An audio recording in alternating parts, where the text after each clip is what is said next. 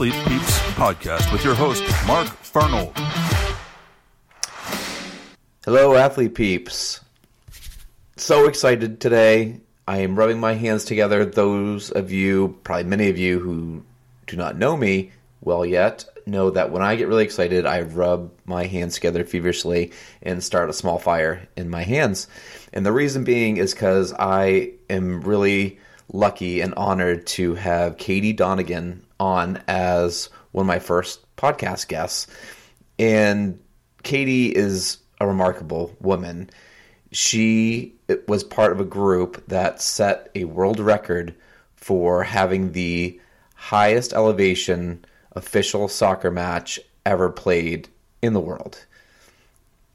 And the way I came to to meet Katie is an interesting story too. So to start this podcast, her husband, Alan Donegan, has become a very important person in my life. He has really been uh, the one that has pushed me to move forward with my podcast. And lo and behold, his wife is a world record holder.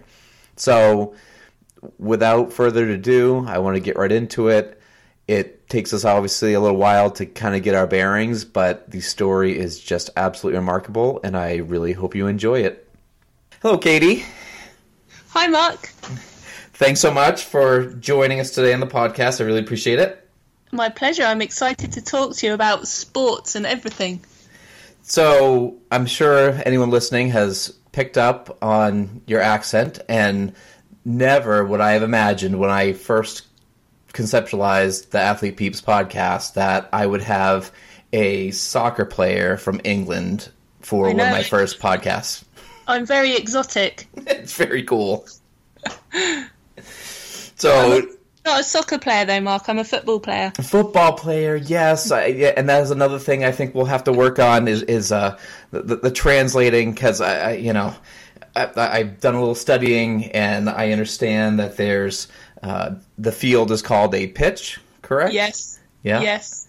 And then there's football and soccer, and and what other things might? Um, I don't wear cleats. I wear boots. You're kidding, boots, huh? Yeah. Um, I think you guys call it a uniform, don't you? As in what you wear to play. We do. We'd call it kit. Kit. So, uh, so every once in a while, as we go through, we may have to work on our translating a little bit. Yes, and do please tell me if I say something weird that you you're like, what does that mean? I I will translate. Very good, very good. So I thought we'd uh we'd start. So uh, football slash soccer is your sport. So uh, one thing that's fascinating to me is here in the United States it is a popular sport. It is not the most popular sport. But what I understand from England and Europe and uh, other surrounding countries, it is the sport. So, uh, could, could you tell a little bit about how that culture, how that really, uh, how it has evolved, and and why it is the way it is? Yeah, football's massive over here. Um, it's easily the most popular sport in the UK. Um, primarily, although it's changing um, for boys and men playing football. Um, when I was growing up, I I joined a team when I was about eight years old. My dad managed to find me a local team to play with, but there weren't many teams around. So we so whereas nowadays I'm playing every week, um, in those days I was playing um, every other week or maybe every third week, and you'd have to play the same teams. Um, not only twice, sort of home and away games, you'd play them three or four times, just because there weren't the, weren't enough teams to play. Um, and part of that is um, a shocking decision by the by the English Football Association in the I believe it was in the fifties that women and girls were banned from playing on FA Football Association pitches fields. Um, so that really disrupted the growth of the game, and it meant that you know there just wasn't the same teams around because they weren't they just weren't allowed to play. Um, so, what was the cause for the the ban? Um, I think well, there's mixed views on why, um, whether it was political or whether it was, you know, this isn't um, this isn't a very ladylike pursuit, and ladies should be, you know, looking after their husbands and their families at home, not out on the football pitch. Um, yeah, and it, it it really affected women's football, obviously in in the UK, and took and we're still recovering from it because the ban was lifted, I believe, in the eighties. Um, but yeah, just to to try and get the growth sort of starting again in terms of the popularity of the game for women.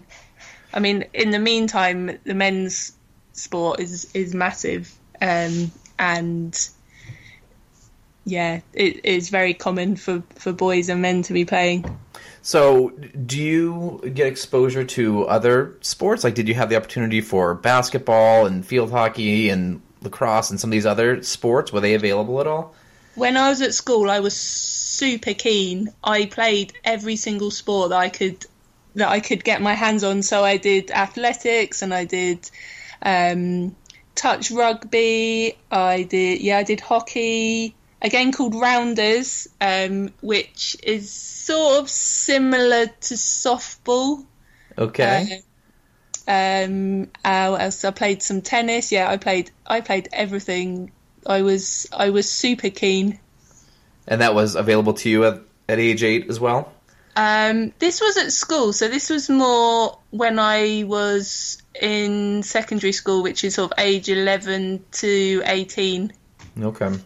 Um, but when I was young, I did play cricket as well.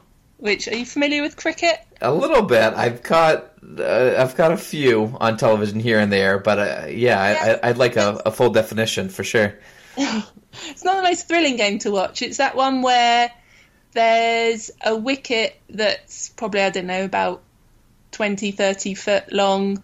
Um, you have the two batsmen in the middle, one at each end of the wicket, and they have to protect the stumps from the bowler who comes and tries to hit the stumps.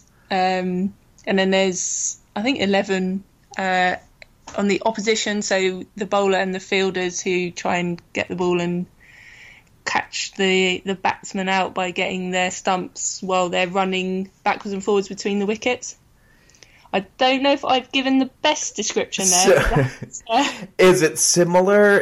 I mean, the only thing it looks similar to an American sport would be baseball or softball. Is that not close? Eh, no.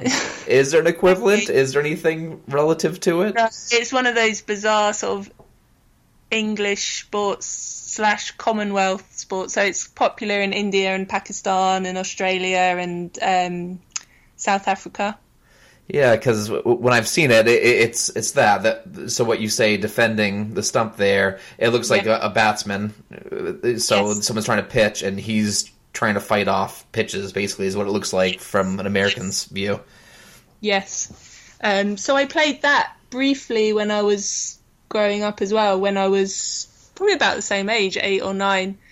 But then the games clashed at the weekend. They were both played on a Sunday. So I had to choose between football and cricket, and football won pretty easily.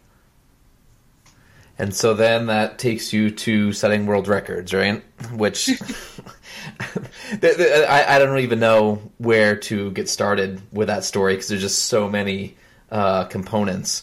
Um, I, I guess so. How did it all come to be? How did you end up saying yes to go and establish a world record in football slash soccer? I went to university with a lady called Maggie, Maggie Murphy, um, and I was scrolling down my Facebook feed as you do one day.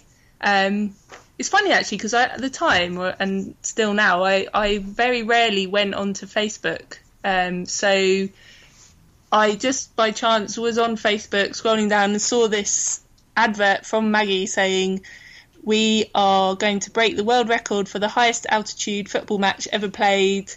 Do you want to be involved? And I thought, yes, I do.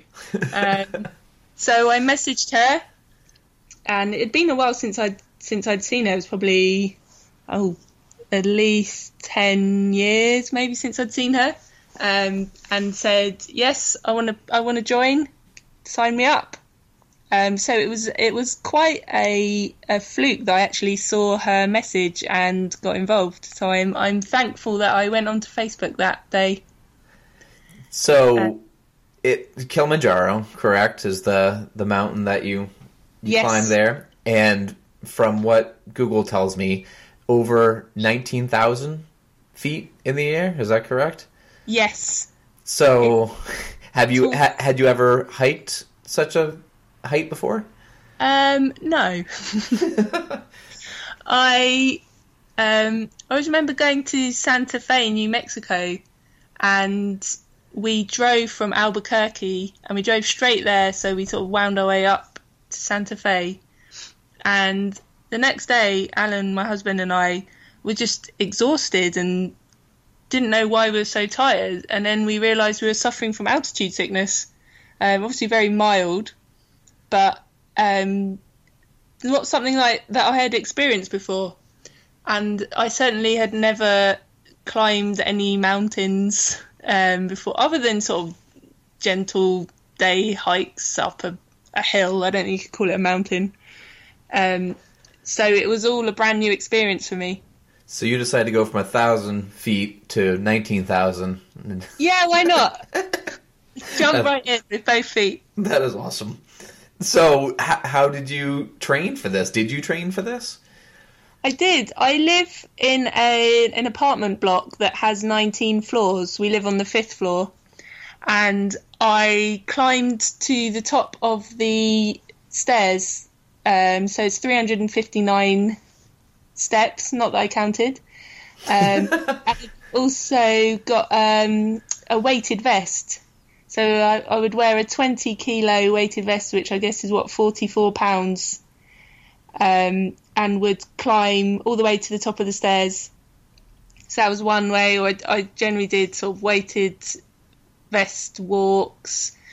Um, and there were five or six of us going from the UK to the to climb the mountain. So we would meet up and do some practice hikes as well with all our kit on to make sure that we, you know, that we'd broken our equipment in, made sure our walking boots were were well And I really worn in, um, practice with all our day bags and um, walking poles and all that fun stuff. So to take it a step deeper, so for, for your steps, let's say, so how many times would you scale that? So if you got a workout that day, uh, how how many times? I would start on my fifth floor, go all the way up to 19, all the way back down to the ground floor, or first floor, I guess you would call it. We call it the ground floor. Um, and then all the way up to 19, and then back down to the fifth floor. So I guess I'm doing it twice. Did you ramp up as you Uh, got closer, or was that pretty much the staple? that was the staple and i would 99% of the time when i came home i would go up the stairs to the fifth floor um, so we'd be walking back home sometimes alan and i and he'd, and he'd say oh should we take the lift I'd say no there's no lifts on killy sorry I was just gonna say yeah, we, we we found a word. We found a Should we So elevator i'd say no there's no elevators on killy so it's a lift. It's called. Yeah yeah Got it. Um, so, Uh, h- how many months did you train for this? I found out I was going in January and we went in June, so I guess five or six months. Okay. So, fast forward to day one of getting started. What was the? How was everyone feeling about it once once it, you guys were going live? Day one on the Yes. mountain. Um, yeah, I think we were excited to get going. We had quite a long drive from where we set off to get to the mountain, and bizarrely we got lost. So I was expecting the the locals. You know, it was a local driving the driving our bus to get to the mountain. But I think there was some road closures, so we got lost. But so there was a, a bit of a delay when we were very excited to get going, and a little bit of frustration there that we couldn't just, you know, get started. Um, and the first day was quite a short hike. I think it was. I think we only hiked for an hour and a half, two hours maximum. I think um, to get to the first camp, uh, and it was it was quite a shock how cold we were that very first night. So I had all my clothes on when I went to bed, um, but the the scenery was was amazing, and the the stars were so bright. There's very little light pollution out there, and it, it was just magical. So an hour and a half hike, and then so what were the temperatures ballpark? Um, I think it would have been below freezing. Um, I don't, I don't know the exact So, temperature. so was that a shock to a lot of the players to have that type of cold off the bat? I think to some of the girls that um, lived in the Middle East, yes, Yeah. they're not used to that. Um, but yeah, there's um, sort of just feeling our way and getting used to being there, and just also getting to know each other. So there were a group of sixty of us on the on the trek Oh, wow. together. They split us, they split us up into hiking teams just to make it easier to manage. So we had um, 12, uh, 12 in a team, so five teams of 12 and I was in Team Tembo. Tembo is Swahili for elephant. So we were the elephants, and it was just, and we would eat together and hike together. So we we bonded quite quickly, and it was. So that first day was sort of getting to know each other a bit more and having our our evening meal together, huddled in the mess tent together. so were people excited? Were they nervous? Were they quest- questioning think- their decision? I think both nervous and excited. Not not that I knew of questioning, um, but I think for me it was it was outside my comfort zone in quite a few ways. Obviously, I'd, I'd not hiked a mountain before, um, but also I'm not that familiar with camping, so just getting my head around that and not having running water and how to open the tent door and just you know just simple stuff like that that um just getting used Boy, to you it had a lot of firsts all at the same time, huh? yes yes So, how many total days was the hike up? it was uh the total hike up and down was nine days we did seven days up and two days Okay. down and that's um a few days longer than what normal tourists would do on the mountain. I think normally it's five or six days total. We deliberately took longer about going up the mountain to acclimatise to make sure that we were going to be able to play the game.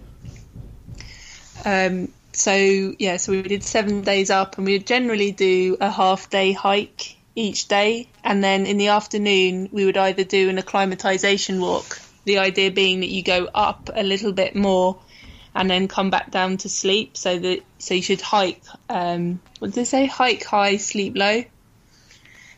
And we did a practice game halfway up the mountain one of the days um, just to, to get used to what it would feel like on our bodies to be playing at that altitude or sort of not the obviously the, the altitude we'd be playing at but at an elevated altitude So, day day two comes, and then how how long is that hike? oh you're, testing Yeah. my memory now So, Yeah. so you, you did this this past June, right? So June seventeen. Yes. Yes. Um, it was generally half day hikes, so sort of four or five hours. Um, one day we did a more of a full day, um, not including the day that we actually did the game and summited the mountain. Um, uh, that that day that we did a full day hike was was intense because it was, very steep. They deliberately go slowly so that you don't um, go up too quickly and get altitude sickness. Um, so at times it was frustrating how slow we were going when it seemed like quite an easy hike, but you had guides with you to manage the pace and to set the pace. So they would take one step and whereas normally when you're walking, you'd put your other leg in front of where you just stepped with your first leg, this was as if you were sort of walking down the aisle on your wedding day. So you'd take one step forward and put the other other foot next to that first. Oh wow! Foot.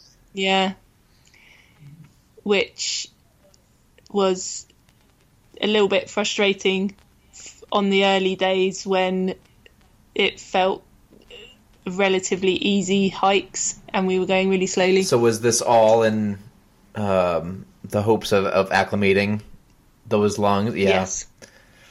Yeah, that's the idea. Um, and we went with a, a company that was very conscious of our safety. They wanted to make sure we made it in one piece, so they um, took great care of us and every night after dinner they checked our the oxygen levels in our blood by there's a little device you can put on the end of your finger um, to to I think it's called an oximeter I think um, to judge your oxygen levels and took our resting heart rate as well which that got quite competitive as well. So the two we had the two coaches for the teams uh, in our in our group in team tembo um, and they were they were funny. They were very competitive against each other, and sort of were competing on what who had the lowest resting heart rate. Between the two of them, it wasn't the teams; it was just the two of them. Yeah, the two of them. I think they were like in their their resting heart rate was in their thirties or forties. It's oh, quite impressive when we were at such elevated altitude.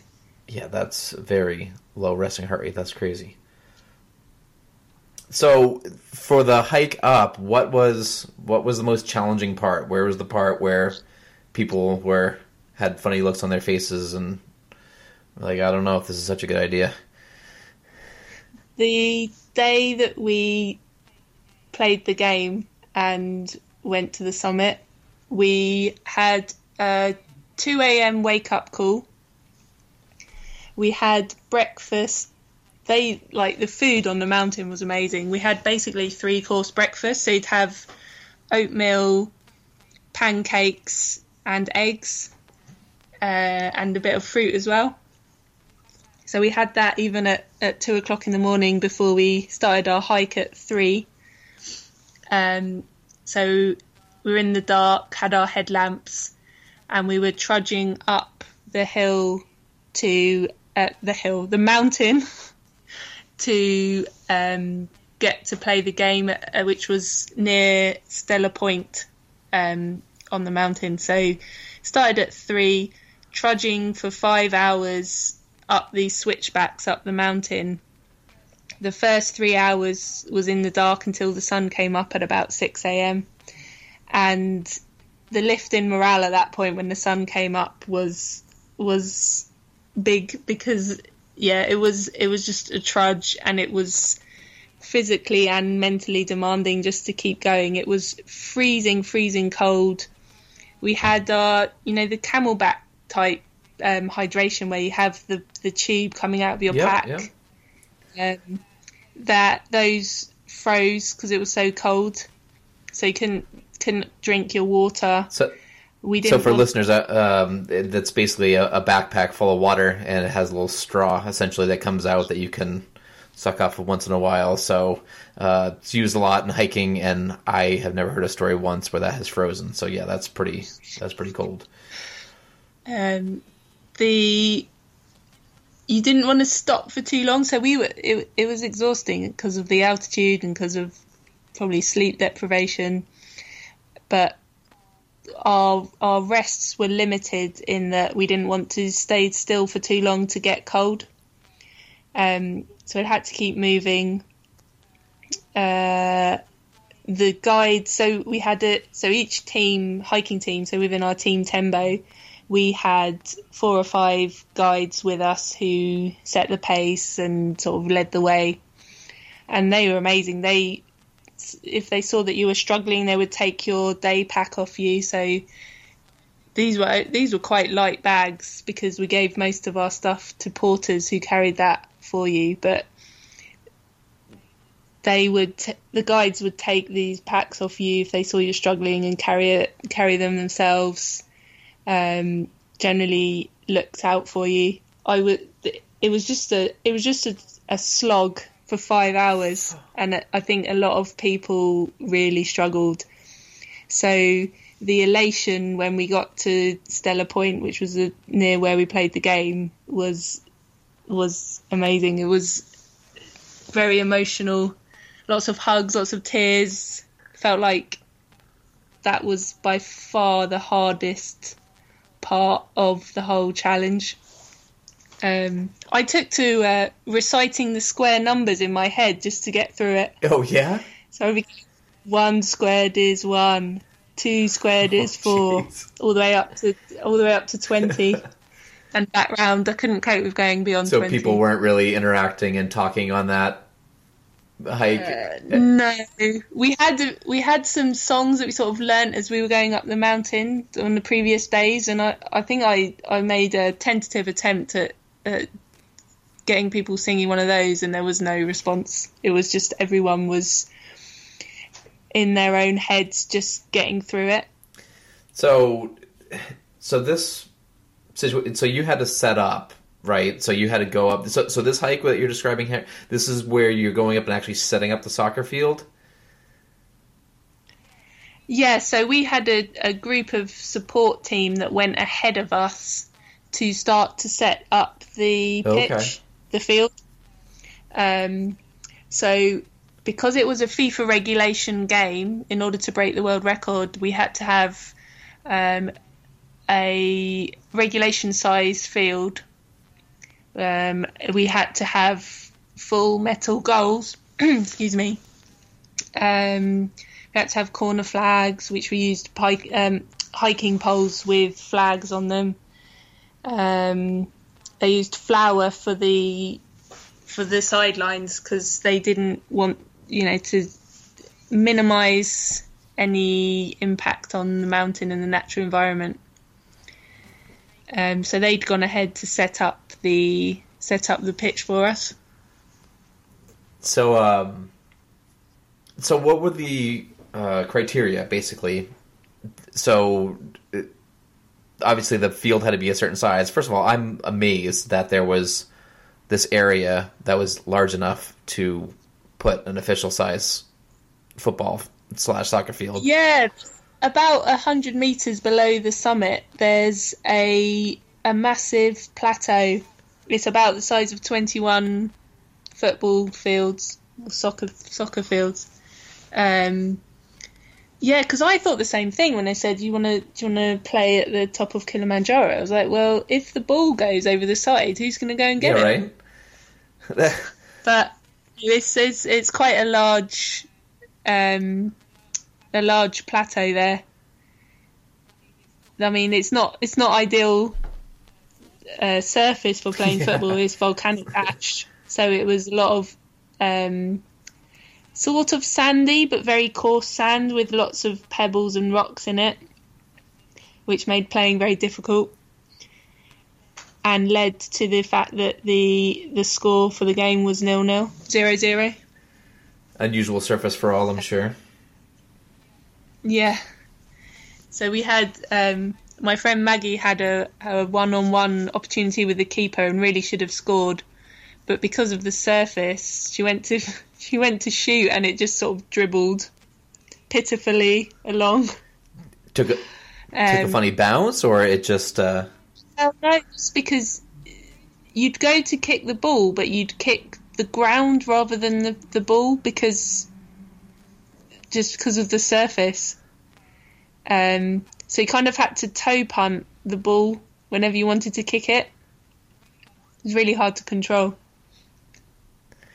So for the game itself, uh, was that was that difficult at that elevation or what? For for me, yes, it was difficult, but it was for me it was the easiest part of the day Really? Okay. because I'd made the decision that I was not going to run at all. I was going to walk. I'm a defender, and I said to my coach, if if anyone gets past me or runs past me, I'm just going to walk. I'm not going to chase them. And she said, yes, that's the right thing to do. So I, I felt that I had permission to do that um, because it was when I mentioned we played a, a practice game when we were on, on one of the earlier days, and I I did a, a sprint during the during the game in one of those, and eh, I, I, that was me done for the rest of the day. It was I was eh, physically a mess, so I knew that I had to take it easy in the actual game. So I just I walked everywhere. So, explain a little bit. uh, So, what does what does that feel like for the human body? Like, what what is the reaction? What does it start to do? Um, just like anything that you would normally be able to do is 10 times harder. Um, a bit of shortness of breath, a bit of a headache, just this sort of underlying headache that doesn't seem to go away. Um, yeah, just lethargic and hard to do anything. And that lasts for a full day, huh? that lasted to some degree the whole well definitely that day but the days around it as well um yeah it it, it was tough it was dev- very tough So you all survive the so- We all soccer survive. match. Yeah. Um, every, Yeah. You know that. So that goes well. Do do you have to? Are you responsible to break everything down and, and bring that the equipment down, or is there a separate um, group that is in charge of all that? yeah the the players didn't didn't do anything to help build Oh, the okay. pitch we had so there were 60 of us in total um about 25 to 30 of us were players and then we had the referee and the assistant referees and then everyone else was support so they were the ones that helped um build the pitch. So they they looked after that. And then shortly, well, we we had a bit of food after the game, after the final whistle had blown, and we'd celebrated that we'd broken the world record. And then they said, "Oh, it's it's going to get dark pretty soon. If you want to go to the summit, you have to go now." So we hadn't actually been to the summit yet. We prioritised playing the game first. Um, so I was a bit flustered, like, okay, okay, and sort of got my stuff together, changed out of my cleats into my um, into my walking boots, and then the next hour and a half was to again trudge up to the summit, and this time we were on quite a sandy terrain, so you would is- it was like climbing up a sand dune. You would take a step and then you'd slip back down because it was sandy. It was it was so demoralizing. I was I was basically in tears the whole way up because it was so it was so hard. Really? Yeah, and then again, so you, I mean, remember we'd been up since two o'clock in the morning, had already had a five-hour hike, then we'd had a little bit of a rest, but then a, a ninety-minute game of football, and then sort of the emotion and elation of of breaking the record, and then oh, okay, guys, now another hour and a half to get to the uh, to get to the summit. Um, I get I I get very emotional when I'm tired, so that's why I was such a mess. Um, and just the the physical exertion of putting one foot in front of the other. Um, I've got a bit. I've got a video clip of me at the top doing a. I sort of did a little bit of a video diary as we went up, and you can see just how exhausted I was and how emotional I was. That how tough it was to do. Um, and again, I'd, I, one of the guides in our group had taken my day pack off me because I was struggling. And then not only that, but he told me to put my finger in the loop of his bag so that I was sort of he was essentially dragging me up the mountain. And as we were going, I was thinking, "Oh, is this cheating? Am I am I getting there of my own accord? Can I still say that I climbed the mountain?" I kind of resolved in my head that yes, yes, it was okay to have a little bit of help. I was still getting there with my own two feet. So was it worth it? Getting to the top? Oh yeah, the views were amazing. There's some beautiful glaciers up there. Um, had my photo taken with the sign, sort of the uh, classic photos in front of the Kilimanjaro sign to say you'd reached the summit.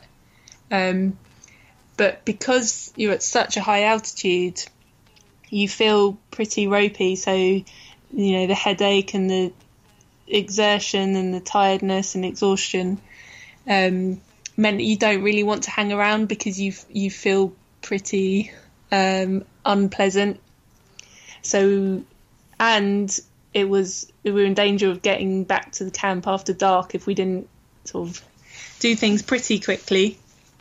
So I had the photos and then time to to get back down the mountain, and that was quite the experience going back down to camp.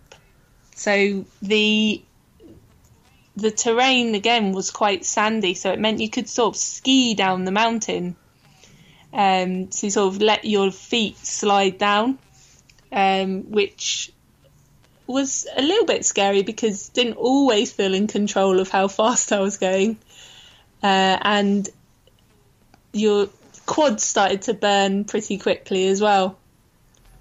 Um, to sort of control yourself going down the mountain. But it was quite fun. So how long was the hike down to back to camp?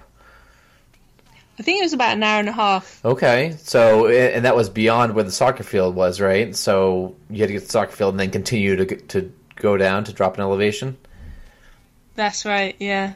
So we got back to camp just as the sun was going down at about six in the evening. So we it had been a what's that, a fifteen hour round trip. it was it was hard. It was a hard day. It was um it was physically the hardest day of my life. So you mentioned the breakfast they had for you. Did they plan out all your nutrition as well? Did they map out everything to make sure that all of you had enough calories to survive? Yeah, yeah. They kind of force fed us. They um, they kept saying, "Make sure you eat. Make sure you eat. You're going to lose your appetite as you get further up the mountain." Um, that never happened. uh, I still had my appetite. I felt a bit. Um, so one of the symptoms of altitude sickness is nausea. So I was a bit nauseous, but luckily uh, that happened after I'd eaten. So I still had appetite to eat. It's just after eating I felt a bit, a bit funny. But the uh, yeah, so they gave us a lot of food. Um, dinner was sort of pasta or rice and some meat. Um, lunch was what was lunch? Lunch was similar, I think. Struggling to remember. One night we had steak, and it was I was so impressed. It was beautifully cooked, just with these very um, scarce resources. Because obviously on the mountain, That's very impressive. And anything that, anything that we had, they had to carry with them. We had a team of um, about what was it? For about 400 port was it 400 or 200? We had 40 porters per team, so 200 200 porters. So they're the ones that carry all the equipment, all the tents, all your um, belongings that you didn't want to carry with you during the day, um, all the food, these guys are amazing. So they'd pack up the camp for you after you'd finished up. Then they you'd start um, hiking for the day. Then they'd whiz past you and have the camp ready for you at the next the next place before you got there. Um, they were they were phenomenal. So you've now come back down to camp after that long day. I'm, I'm sure everyone slept well that night. So yeah, I think we're all in by about eight. I can imagine. So from then on, you have a two day hike from there to the to the base. Yes, so we did two half days down. Um, the first day, or both days, were sort of through rainforest. So it was it was raining because we were in the rainforest. Um, which I lost my sense of humour a little bit on day eight. So the first day down, um, that I was exhausted and was getting wet, and yeah, just that was a struggle that day. So had everyone at that point they hit the wall to some degree. Um, I think yeah, yeah, it was. Um, I think, and by that point we were looking forward to a warm shower as well because we'd gone eight days without having a shower. Um, it was, yeah, it was hard, and going down as well. You had to really concentrate as well because it was quite um, sort of had to climb over bou- boulders and stuff going down, and using your legs in a different way than you had for the previous week, going downhill as opposed to going uphill. Um, and yeah, the sort of you couldn't just walk and and switch off. You had to really concentrate that you weren't going to lose your footing. So was the body cooperating on the way down, or was it rather angry at that point? um, I think it was protesting a bit, but held it together. So you guys finish up your trip, and um, well, I think one one thing. So th- this was for a cause, right? This is for for charity as well. Yes, we wanted to. It's, it's for an organisation called Equal Playing Field. So we want to raise awareness of the gender inequality in sports and in football in particular. So in some of the sort of the Middle Eastern and Asian countries, women and girls are actively discouraged from playing.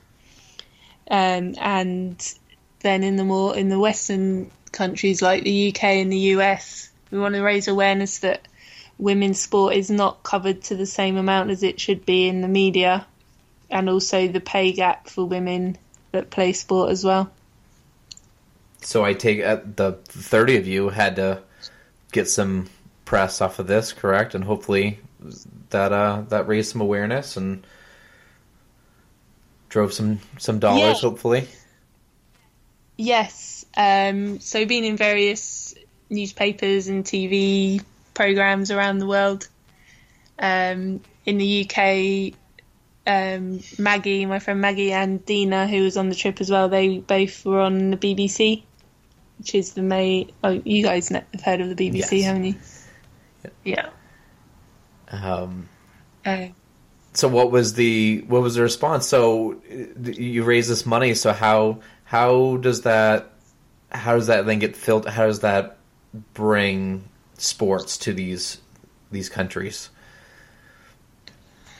Uh, we've been running clinics in various countries around the world to um, encourage girls and women to play sports.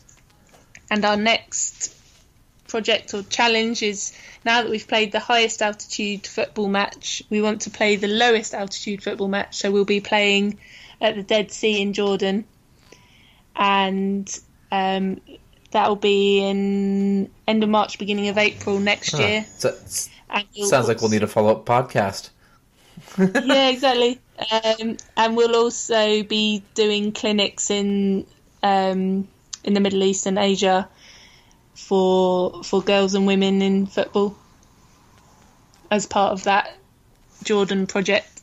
That's very cool. So, what's the overall response been from from uh, women attending these clinics? They've really enjoyed it, um, and it's great to get all these these girls and women that wouldn't normally play um, to say not only can you play, but you can play to whatever level you want to. And we had a, a mixture of ladies on the mountain in terms of what level we play at. So from the grassroots level all the way up to pro. So we had Lori Lindsey, who's an ex-US um, international player, uh, and Rachel Unitt, who's an ex-England player. Um, and it's just to try and inspire those women and girls and saying, you know, you can you can do it if you want to, and to encourage and supply that infrastructure to give them the opportunity to do that. That's awesome. So, for uh, the athlete peeps who are listening, if they uh, wanted to get involved and learn a little bit more, like where where could they go? Uh, our website is equalplayingfield.com. And if you feel so inclined, there's a donate button, and um, any donations would be very gratefully received. Excellent. Excellent, excellent. Um, so I don't want to keep you too much longer. I want to make sure that you can get back to your day. But one thing, as I was, you know, reading up on on you and your career, um, I I read that your father has been an important part into a lot of your games. Did did he happen to make the climb to Kilimanjaro into your game? He did not. He did Shame. not. He my dad's my dad's been amazing. He has been to pretty much all every single game I've I've ever played. Um, he was the one that found my club for me when I was eight years old and and wanted to play. Um, he's always supported me. He took me to training sessions and to each and every game. Um, and has always supported me playing football. Um, I've managed to injure my knee recently, so I haven't been playing, and I think he's. I think he really misses watching me play. Um, so even now, when I'm 33 years old, he still comes to all my Oh, games. awesome. Um, and yeah, I feel very, very lucky that he has supported me so much and encouraged me and um, taken me to all, to all the games when I was growing up and was reliant on um, dad to be taxi. And at the time, I didn't really realise how lucky I was. You kind of take it for granted when you're a kid, I think, because you see it as that's that's usual, that's normal. Why would you Why would you realise anything different? Um, but as I've got older, I've realised more and more just how lucky I've been and to have his support. It's very cool. Well, if there's um, one thing, maybe it's particular women, maybe it's just athletes in general. If you had, uh, uh, obviously for your story here, climbing Kilimanjaro, uh, I, I think persistence and uh, keeping on in just that mental toughness is was absolutely a huge component of what you did. Um, what, what advice would you give to athletes when they are starting to hit the wall in some regard, no matter where it is in their sport? What what, what would you give them to to keep on? I think as long as you're enjoying it, then keep playing. Don't let anything get in the way and find a way to make it happen. I think it gets harder as we get older and we have jobs and families and other commitments. Um, but if it's important to you, find a way to keep doing it. Yeah, But also remember to have remember to have fun with it as well, because there was a time earlier on in my career where I was playing at a high standard and it became just about winning and it took all the joy out of it. Um, now I play because I enjoy it and the score line's important, but the most important thing to me is that I'm enjoying it and I'm getting out there and being active and having fun.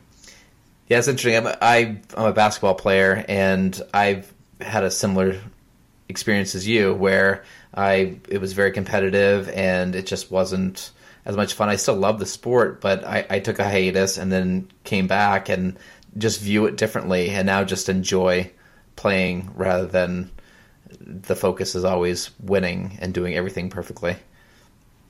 Yeah, definitely. I took an eight year break from playing um, when I started working full time.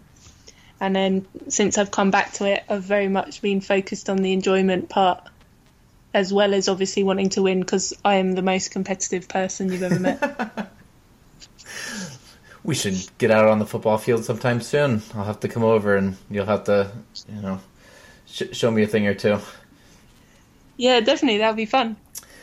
Well, very good. Well, thank you so much, Katie. Um, this your story is absolutely incredible and uh, beyond inspiring. Um, to to go through and take on a challenge like you did is uh, just mind blowing, and the fact that sixty of you all took it on as a bunch is just beyond cool.